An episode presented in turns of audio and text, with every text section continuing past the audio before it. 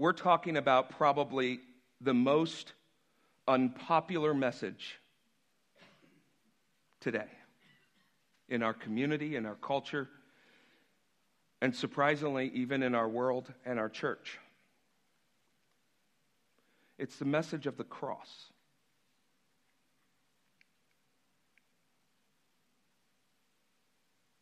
Not the message of sin, not the message of politics, not the message of what we're going to enter in the next three weeks, of addressing what the world, what's happening in the world around us, and how God has designed the church to respond, but not today.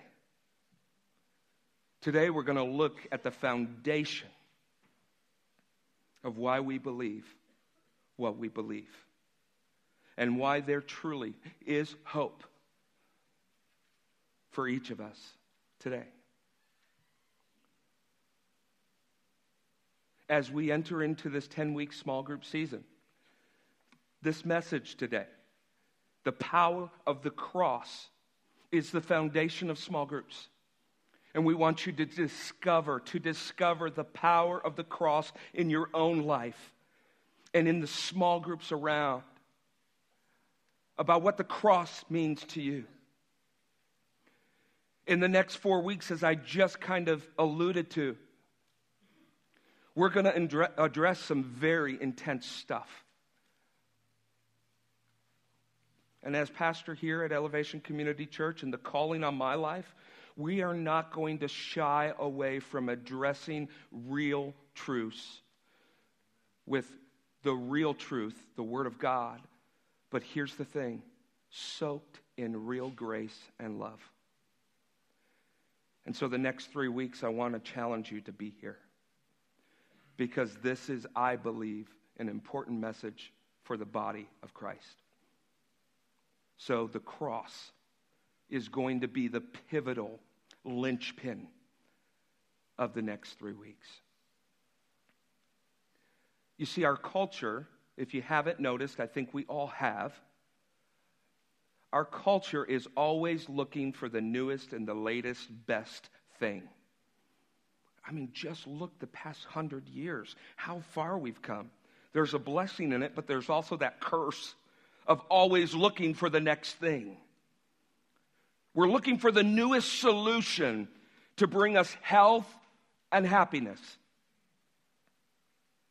We're always looking. I think even churches open their doors and people come in, they're looking for the answer. And my prayer today is that every church around the world will give this answer to people who are looking for the next best thing. The best thing that has ever happened in all of history happened 2,000 years ago.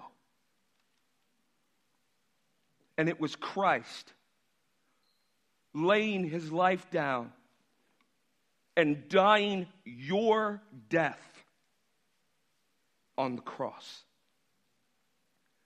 Here's a quote I found in an article, and I just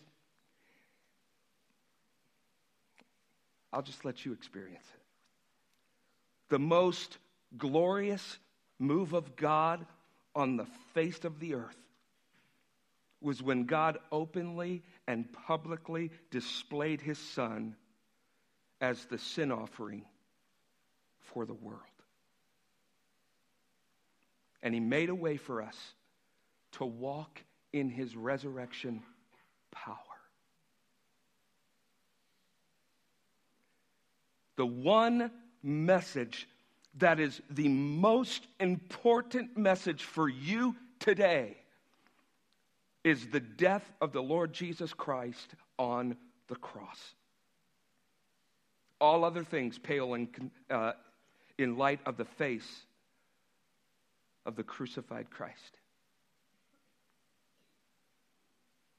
The most important message for you today is Christ crucified for you. And so I I walked up on the stage today just trembling for the message that I get to bring today. I, I'm not worthy to even be able to talk about God's amazing power, let alone his cross. And so, as you participate, please don't just listen, participate. Write things down. You can respond if you agree. Whatever works for you, but I want you, I want you to be involved in this incredible life changing message. And I want to read a scripture to you, and I, I just make this my prayer. We, we had probably about 20 to 25 people this morning before you all arrived praying for you. Setting the environment and the atmosphere for the Lord to come and move in your hearts. I don't know what church you've come uh, from. I don't know what kind of spiritual background you have.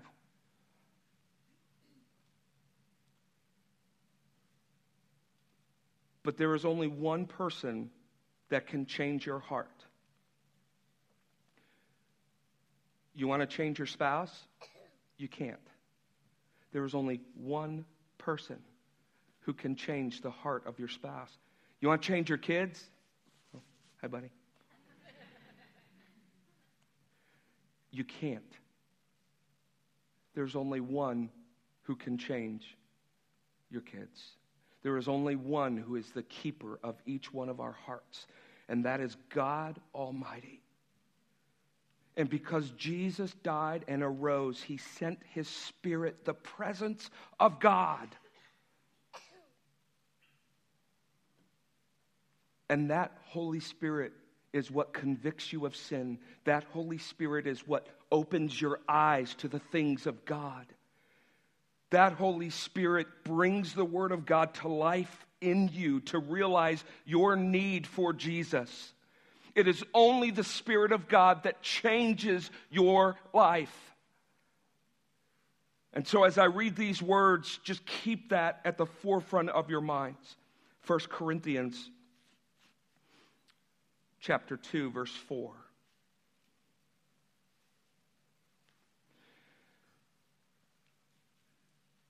When I first came to you, Paul speaking, I didn't use lofty words and impressive wisdom to tell you God's secret plan. For I decided that while I was with you, I would forget everything except Jesus Christ and Him crucified. I came to you rather in weakness, timid, and trembling. And my message and my preaching were very plain. I'm so thankful for that because my vocabulary is so small. So thank you for bearing with me. But it's God who speaks, it's God's words that I pray you will hear today. Rather than using clever or persuasive speeches, I relied only on the power of the Holy Spirit. I did this so you would trust not in human wisdom but in the power of God. And so, what I want to do for the next two minutes is I want to lead you in just a moment of prayer. But here's the thing I don't know about you, but I find myself when I am sitting out here that I just allow the person speaking up here to pray for me. I was never created, and my purpose as a pastor was never to pray for you. I'll pray for you, but I won't do the praying for you. That is something that is given as a gift to you and God to communicate. Amen. And as we pray, I want us to remember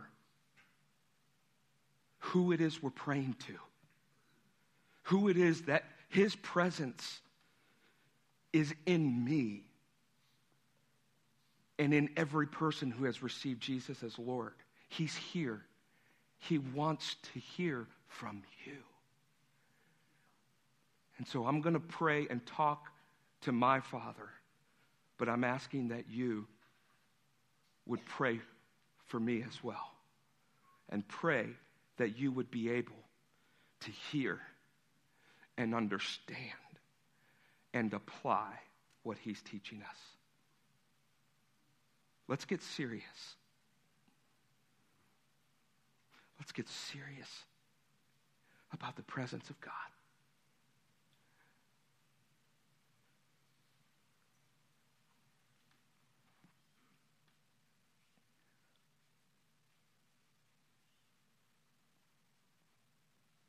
Holy, Holy Father, perfect Father. There is no one, there is no one on earth or in heaven like you. No one like you, God. This is a holy moment where we get to experience you.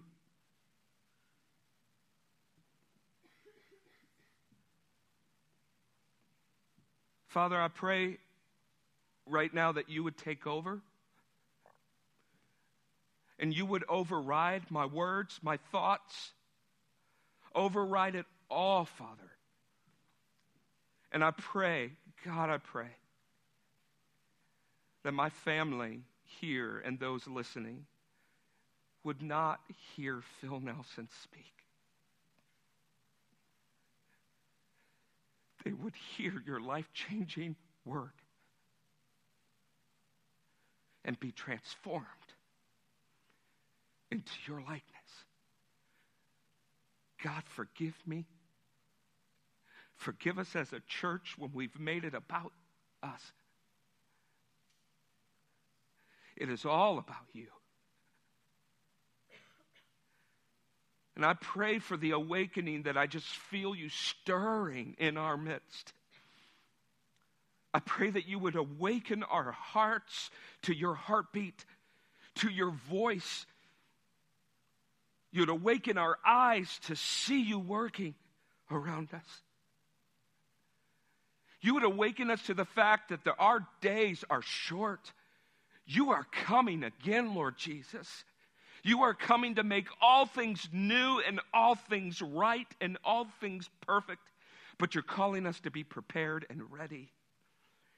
And there is no greater message to be prepared for than the message of the power of the cross. And so, Lord, do what only you can do.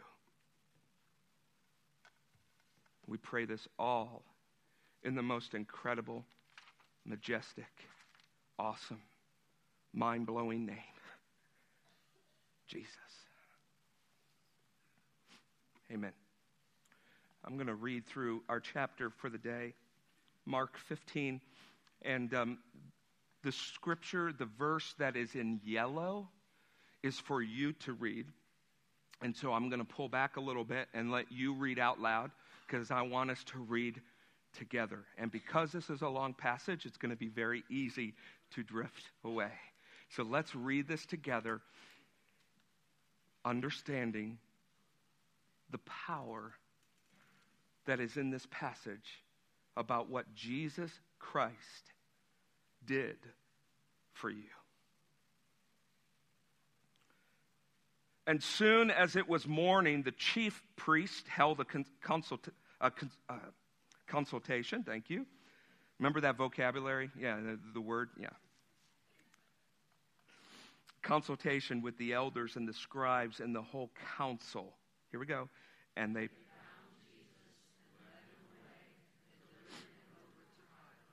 And Pilate, he was the governor at that point, Pilate asked, Are you the king of the Jews?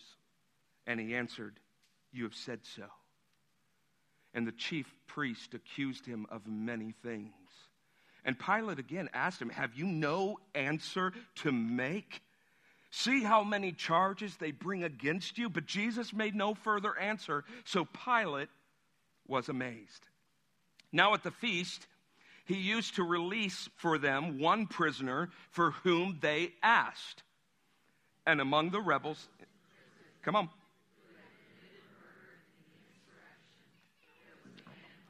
Barabbas. Mm. And the crowd came up and began to ask Pilate to do as he usually did for them. And he answered them, saying, Do you want me to release for you the king of the Jews? For he perceived that it was out of envy that the chief priest had delivered him up. And Pilate, Uh, excuse me, but the chief priest stirred up the crowd to have him release for them Barabbas. And Pilate again said to them, Then what shall I do with the man you call the king of the Jews? And they cried out again.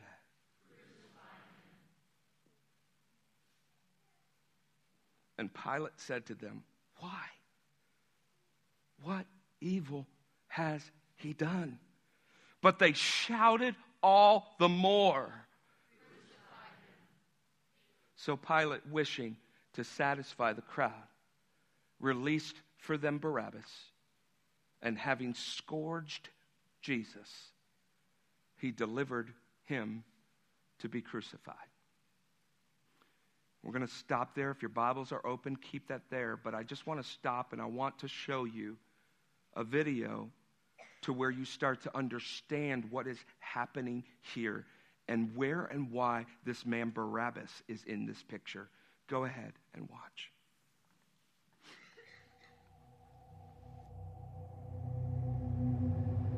We see the story of Jesus going to the cross, and everything seems to kind of be hand in hand. And then there's this one character that seems to interrupt the narrative. His name's Barabbas. Uh, we don't even know much about him except that he's a murderer, a leader of an insurrection, a rebel, and why he's even mentioned, sometimes I'm not so sure. It's like, what? Let's, this is about Jesus going to the cross.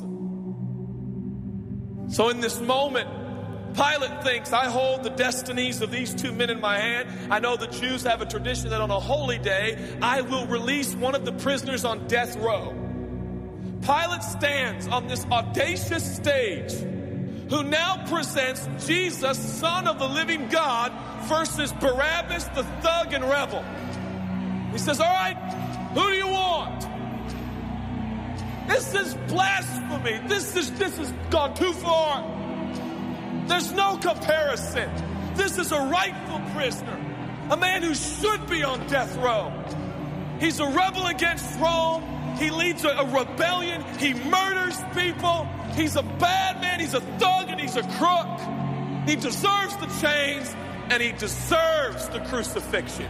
Jesus, what has he done but heal, restore, deliver, set free, open blind eyes, open deaf ears, heal the lame and the leper? What, what has Jesus done? Who do you want? We, we want Barabbas. Yeah. Give us Barabbas.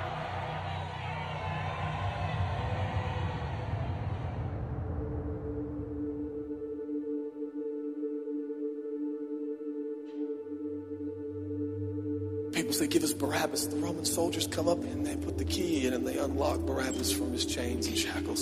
And he walks down the platform, welcomed by all of his thug friends. Yeah, the people love me. Yeah, that's right. I don't even know who this Jesus guy is, but all I know is my people love me. There seems to be no conscience in Barabbas. There's no record of him turning to Jesus and saying, I owe you everything now, for you have set me free. No, I don't see any of that in Barabbas. And God knew that. Jesus stood there, silent, for he knew the will of the Father. He said, It's fine, Father. Let him have Barabbas. For Jesus knew that the Father would have to treat Jesus like Barabbas so he could treat Barabbas like Jesus. Barabbas thought it was the people that set him free. No, no, no, no. It was the love of the Heavenly Father.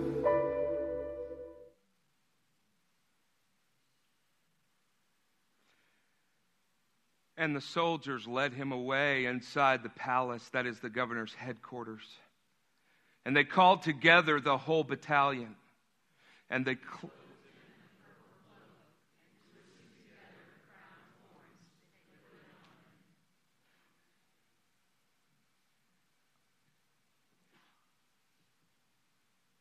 when God created the earth, the heavens and the earth in Genesis, everything was of complete perfection.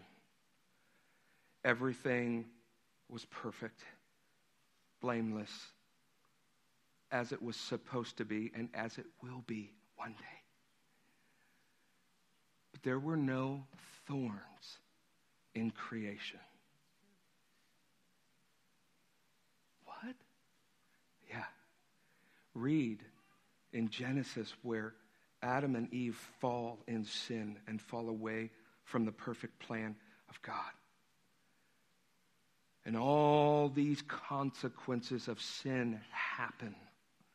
And they are rejected and, and cast out of the perfect garden to toil the land, to work with their hands. I mean, just without God, without the perfect, holy God. And there was thorns that were produced, and it would, the whole purpose of thorns would to be to choke and to kill life. And thorns represented sin because there were no thorns until sin was present. Now, discover what Jesus is doing. The soldiers who were mocking him had no clue that they were fulfilling Scripture. They were taking our sin, the thorns, our sin that choke us and crush us, and they were placing them on the Lord's head. He was taking our sin upon himself. How incredible! How amazing. How awful. That he who knew no sin became your sin so that we might be the righteousness of God. You know what that means? So that we may be right again with God. It's the thorns that divide us from the holy presence of God. And Jesus took them and placed them on himself to where he began to bleed as a symbol of what he was going to do to cover all sin. That's the power of what Jesus is doing here. Let's discover more. And they began to salute him. Hail, King of the Jews. And they were striking his head with a reed and spitting on him and kneeling down in homage to him. And when they had mocked him, they stripped him of the purple cloth, cloak and put his clothes on him. I'm just going to say, uh, if you have seen The Passion of Christ, they depict this very well. He was scourged and beaten to the point of unrecognition. You could not recognize who he was.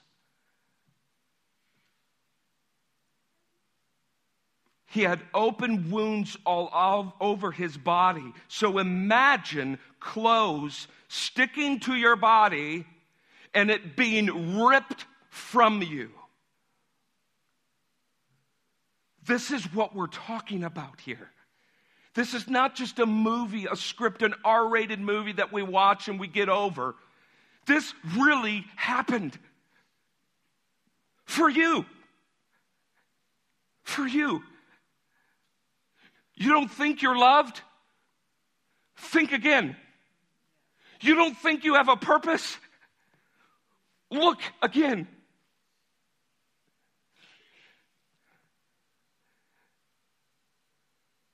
And when they had mocked him, they stripped him of the purple cloak and put his own clothes on him. Let's read together. And they led him out. Next.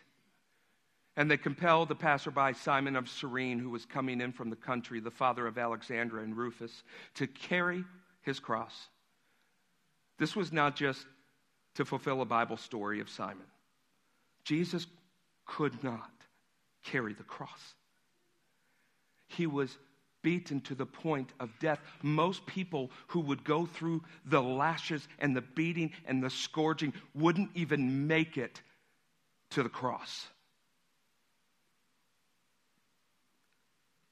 But he had a price to pay, and that price was on your head. You're bought with a price. Your life matters. And they offered him wine mixed with myrrh, to take away the pain. They didn't have pain meds at that point, or morphine, or anything like that. But he did not take it. And they crucified him, divided his garments among them, casting lots for them to decide what each should take. And it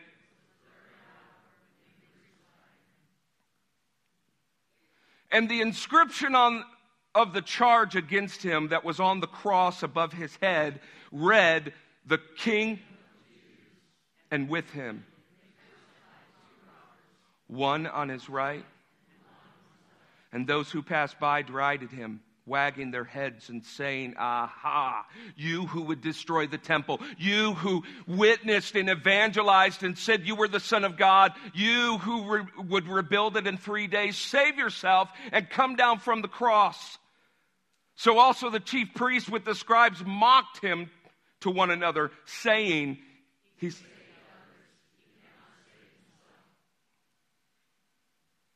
Let the Christ, the King of Israel, come down now from the cross that we may see and believe. Those who were crucified with him also reviled him. Do you understand that Jesus, being God, he, he really could have called 10,000 angels from on high? He could have literally done the act of all time and come down off the cross. But he didn't. Why? He had something to settle, and it was his love. His love for me that held him there. It was my sin that held him there. It was my rebellion against God that held him there.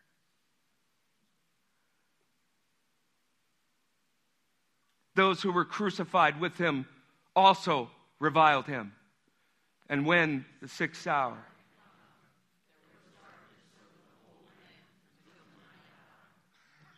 I want us to understand how long Jesus was on the cross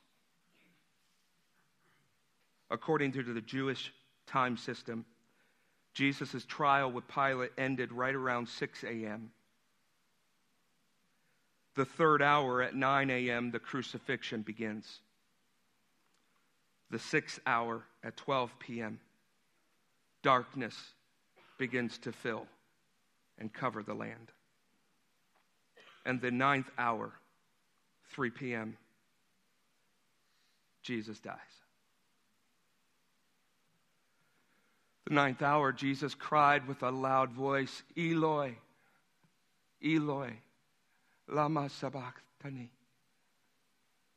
Which means, my God, my God, why have you forsaken me? You see, Jesus never, ever, he created creation. Jesus, God Almighty, Jesus the Son left the throne to die for us.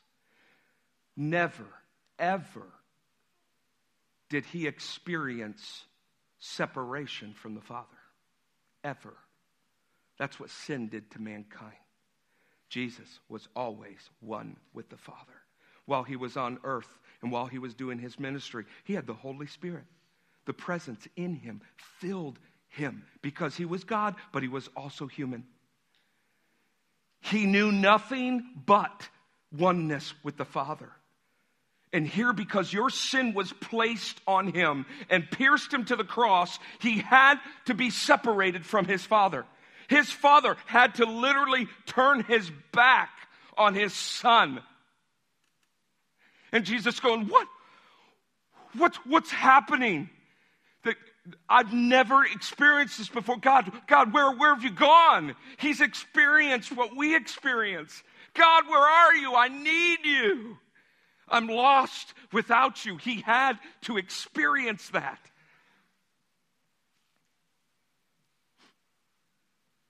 And some of the bystanders hearing it said, Behold, he's calling Elijah the prophet. And someone ran and filled a sponge with sour wine, put it on a reed, and gave it to him and, uh, uh, to drink, saying, Wait, let us see whether Elijah will come to take him down. What they didn't realize is Elijah had already come in the form of John the Baptist to prepare the way for the Savior. And the curtain, excuse me, and Jesus uttered a loud cry and breathed his very last breath.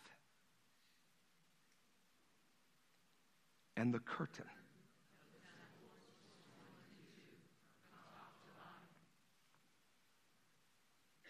And when the centurion who stood facing him saw that in the way he breathed the last, this is the man who was a part of his battalion, mocking him, beating him, gambling for his robe. He said, Truly,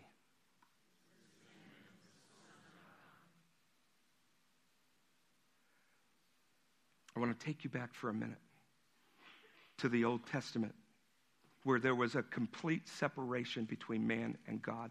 God's presence could not abide with men, and if it did, they could not handle it. And so this is after he delivered them from uh, Israelites from the bondage of the Egyptians. And they're now in the wilderness, still having a hard time trusting in what God said he was and what he said of them and to them. And because man could not dwell with God in the same room or space, they sent their leader, Moses, who God gave favor on. And Moses would have to go up this huge mountain called Mount Sinai, still there today. Spend days and nights talking with God. Can you imagine Moses literally in the presence of the most mighty, perfect, holy God, and yet he's still living and breathing? He didn't die, but he didn't see the fullness of God either. And so God gives Moses this message through thundering and lightning. Read it in Numbers. And then Moses comes down from the mountaintops, mountaintop to tell the Israelites what God is saying. And this went on and on through history that God spoke to a holy anointed person to be the messenger, the spokesman or spokeswoman for the kingdom of God. And this is all changing at the cross. Because in the, in the temple where they worshiped God, among other things, there was a curtain. And that curtain divided the holy, most holy place where God abided and dwelt. He didn't dwell in people, he couldn't. There was no penalty, there was no, there was no payment for the penalty of sin. And that curtain that could never be separated, even if oxen were pulling on either side, split not from the bottom to the top, but from the top to the bottom. This is so weighty and important and pivotal for us today. We need to understand the power of the cross that when Jesus said it was finished, the curtain split. God was telling mankind that no longer no longer do we need to have to try to pay for our sin. No longer do we have to offer sacrifices. Can you imagine you having to bring your dog or bring a spotless lamb, a sacrifice to church every Sunday to pay for your sins, to hopefully experience the presence and the favor and the blessings of God. Jesus paid it with his blood. And the curtain split. I love how it says it in Hebrews, Hebrews chapter 10. But our high priest offered himself to God as a single sacrifice for sins, good for all time. This is good news, y'all. Then he sat down in the place of honor at God's right hand. There he waits. Jesus waits until his enemies are humbled and made a footstool under his feet. For by that one offering, he forever made perfect those who are being made holy. And the Holy Spirit also testifies that this is so, for he says, This is the new covenant I will make with my people on that day, says the Lord. I will put my laws in their hearts and I will write them on their minds. Then he says, I will never again remember their sins and lawless deeds, the power and the hope of the cross. And when sins have been forgiven, read that last line with me. There is no need to offer any more sacrifices.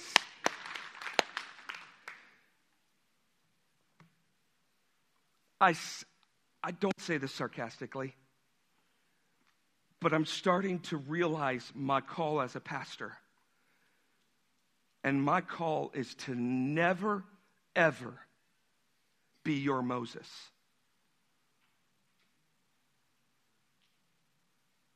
I am not called to tell you what God is speaking to you.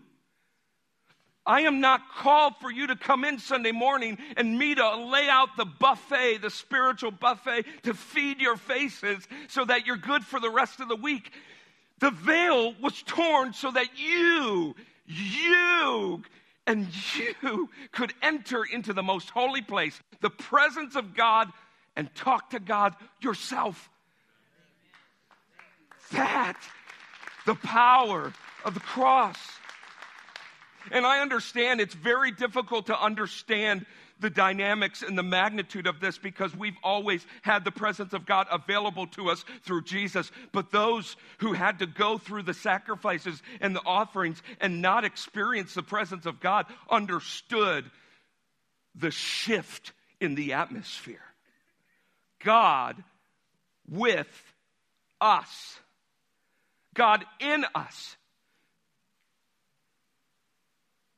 And some of you, this breaks my heart because I've been praying for you this week. Some of you think you're a Christian. You come to church and you're starting to believe what is being said. And you love the worship and you love what is happening and you love the feeling that you get when you're here. But you have never had the Spirit of God living inside of you.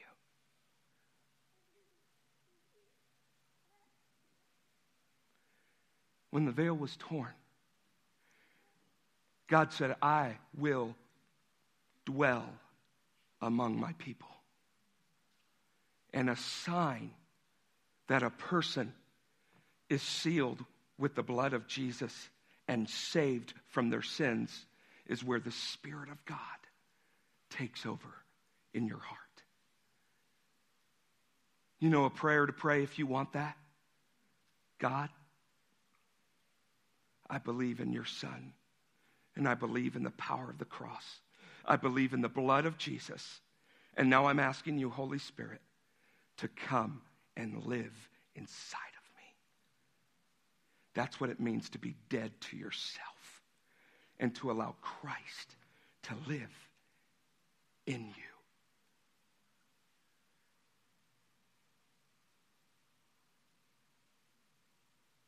Have you experienced the presence of God in your life? If not, you need to die to yourself and everything that you cling to. For instance, let's just say all these are your possessions, your dreams, your wants, your status, your reputation, your family, your kids. I'm not judging anybody, but we hear all the time, and I've even been convicted of saying it that, you know, my wife is my world and I love her to death and I don't know what I would do without her. And my kids are everything to me. But Jesus is my world. Jesus, my kids didn't die on the cross for me. My wife did not lay her life down as a sin offering for me. And so we carry all these possessions and all these desires and passions. And what God is calling us to do is say, if this is what you desire, if you need hope, you have to lay it down and you have to cling to the cross. That's what it means to cling to the cross because there's power in the name of Jesus who died and shed his blood on the cross. And what even makes it even better of what our Christian faith hinges on is not just the cross, but the empty grave. The empty grave, he's alive. Why are you still wearing your grave clothes? What are your grave clothes? There anything that separates you from the presence of God? Now, if you're a believer, nothing can separate us from His love. So I'm not saying that, but I'm saying anything that gets in the way of your oneness with the Father, those grave clothes need to come off because they don't belong to you anymore. They belong to the cross. God showed how much He loved you by sending His one and only Son so that we may have eternal life through Him. This is real love. Not that you loved God, but that He loved us and sent His Son on the cross as a sacrifice to take away all of our sins. So here's my question for you today. What are you going to do with the cross? It's been presented to you today. Not by man, but I pray by the Holy Spirit you hear what He's speaking to you. What are you going to do with the blood that was shed for you? And what are you going to do about the holy presence of God that is available to you? And what we're going to provide is an opportunity for communion. And I understand the service may run a little late. That's okay. We need to sit in this moment for a moment. If two of our elders wouldn't mind preparing communion, we're going to do it in a very different way. We're going to have communion elements available right at the base in the foot of the cross. So if you do come forward to take the elements, you need to stop for a moment and you need to find your nail that held your Savior to the cross. There is power in communion, not power in the elements. This is just juice and bread. We did not do something over the elements before we brought them out. But there is power when we as a body stop and remember that Jesus shed his blood for you. That Jesus died to make a way for you to be with Him forever. There's power in the cross. And there's something powerful about communion that you're going to take today. Because I believe that as you look to the power of the cross and you start to lay those things down, your grave clothes that has, have been held, holding onto you for so long, there's going to be a sense of freedom in your life. You need to lay it down. Your anxiety, your fear, your, your need for control in your life, you need to lay it down because He laid it all down for you. You don't have to worry anymore, it's covered in blood. But I also want to give a warning.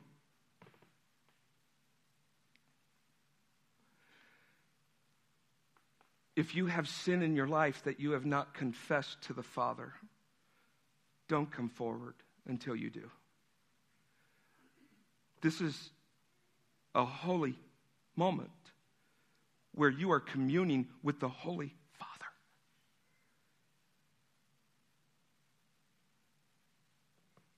Repent means to turn away and run to the cross. That's what it means to repent. It's not a religious word. Means to turn to Jesus and to run to Him. And some, some of you may have unresolved conflict in relationships in your life. Maybe there's forgiveness that needs to be offered or asked for. Maybe you have wronged someone in this body, or you've been offended, or your relationship was impacted in a way that has ruined your friendship. The Bible says to go get right with that person before you take the Lord's communion. Can I tell you something? I haven't taken communion in about four months. Today, I'm going to take it. It's because I've been working through some relational stuff. And through God's grace, He's brought reconciliation. But sometimes, friends, it's a process. Sometimes it takes three days and one encounter. But sometimes it takes 10 encounters and working at it. Why is it worth it? It's because you were worth it that Jesus went to the cross. So, yeah, we can get right with our brother and sister. So, I want to encourage you. We're going to play a song. And I want to encourage you with every step you take to the communion elements, I want you to understand the steps Jesus took to the cross. And every step he took, he thought of you. And he knew he was going to be your hope and your salvation. So, this is your time. But if you don't mean it and it doesn't have value to you, just sit and listen to the music and let God speak to your heart. Let's have communion and get right with the cross.